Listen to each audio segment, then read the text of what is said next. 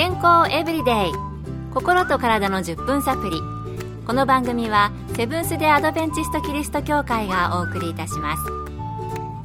皆様お元気でしょうか？森田美恵です。今日もあなたやあなたの大切な人の心と体の健康に役立つ情報を短い10分間にぎゅっと詰め込んでお届けします。セブンス・デ・アドベンチスト・キリスト教会は社会奉仕をモットーに世界中で病院や学校も運営しています。日本でも東京神戸沖縄の3カ所の病院をはじめ福祉施設などの運営を通して皆様の健康と医療福祉の発展に携わってまいりました。なおこの番組は健康情報番組で医師のアドバイスや治療に代わるものではありません。すでに投薬を受けている方また病院に通われている方はかかりつけの医師の指導のもとこの番組の情報も参考になさってください皆さん痛風ってご存知ですか？私は聞いたことはあるんですが、どんな病気かはよくわからないなというのが正直なところです。この病気、自覚症状がほとんどなく悪くなっていき、突然、風に吹かれただけでも痛むほどの激痛に見舞われる。風でも痛むということが、この病名痛風の由来なんだそうです。最近は若い人の間にも増えてきつつあるとも聞いたことがあります。そこで今日のトピックは痛風です。贅沢病とも言われるこの痛風ですが、実際一体どういうものなのか。今回はアドベンチストグアムクリニックで総合家庭医として働かれている宮城志信先生に伺いました。痛風は血液に含まれる尿酸が多くなり、そのため関節に尿酸の結晶が溜まって関節炎になる病気です。痛風が起きる前に血液の尿酸値が高い状態が長く続きます。これを高尿酸結晶といいそれを放置するとある日突然足の親指の付け根などの関節が赤く腫れて痛み出します。痛みは激烈で耐え難いほどの痛みです。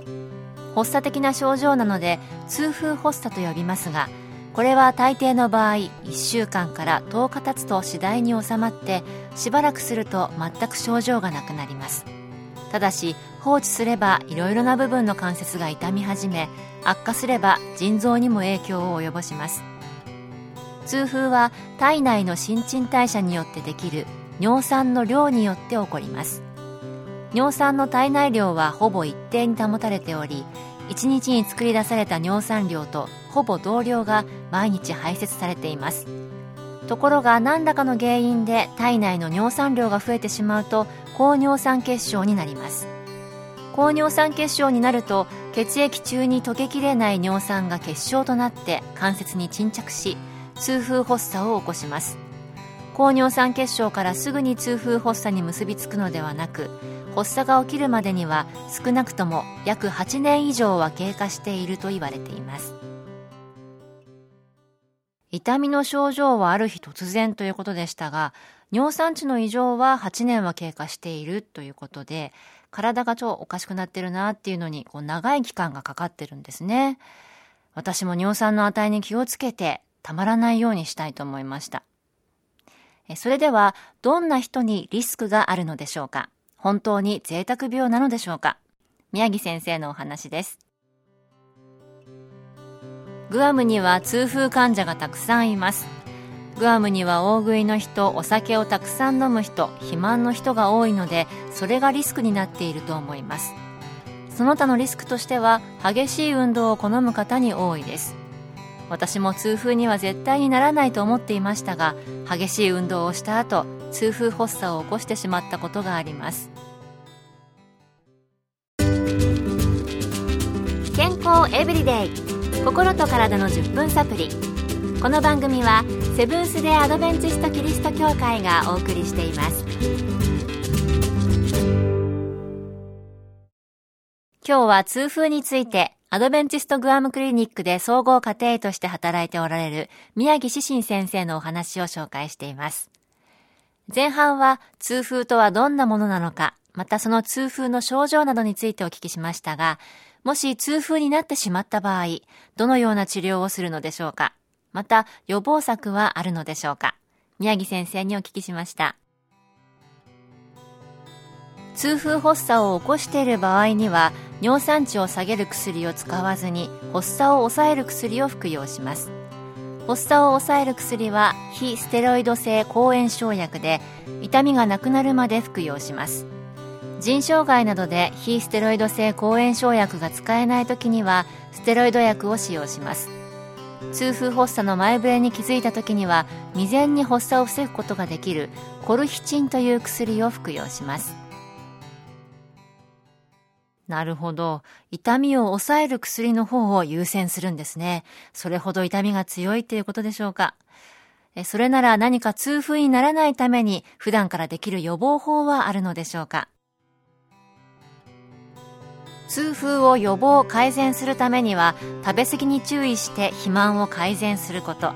動物や魚の内臓などプリン体を多く含む高カロリー食やアルコールを控えることなどが必要です。さらに尿酸の排出を促し痛風の発作を起こさないために水分を十分に摂ることも必要です。水分は甘いジュースやアルコール飲料ではなく水やお茶で摂るようにしましょう。またストレスを上手に解消し適度な運動を行うことも大切です。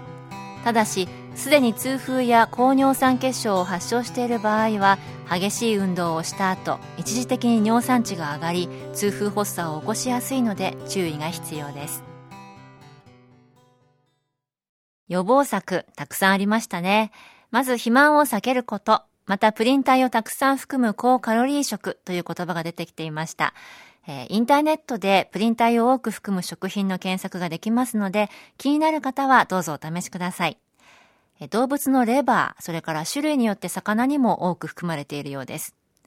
それから乾燥して作る食品、煮干し、鰹節、干し椎茸などにも多いようですが、これは 100g 中の量で書かれていましたので、食べる量で考えるとまた別かもしれませんね。それから運動はいいのかなと思ったら、すでに痛風にかかっている方、尿酸値が高い方は、激しい運動だと逆に発作を起こしやすいということでしたね。それから水分もジュースやアルコールではなくて、水をたくさん飲むことで、この溜まっていた尿酸を流し出すことができるんだと思います。私もたくさん飲んで心がけたいと思いました。今日の健康エブリデイいかがでしたか？番組に対するあなたからのご感想や取り上げてほしいトピックをお待ちしています。さてここで心の健康の秘訣をお送りする講演会のお知らせです。タイの健康ラジオ番組のスピーカーインソム博士による苦しみを幸せと健康に変える希望とはというテーマで行われる講演会です。日時は4月20日から22日金土日曜日毎晩7時から。場所は東京都杉並区の荻窪駅近く東京衛生病院に隣接する天沼協会。入場は無料です。心と体の健康の鍵をあなたにお届けする講演会です。お近くの方はぜひお越しください。健康エブリデイ心と体の10分サプリこの番組はセブンス・デ・アドベンチスト・キリスト教会がお送りいたしました。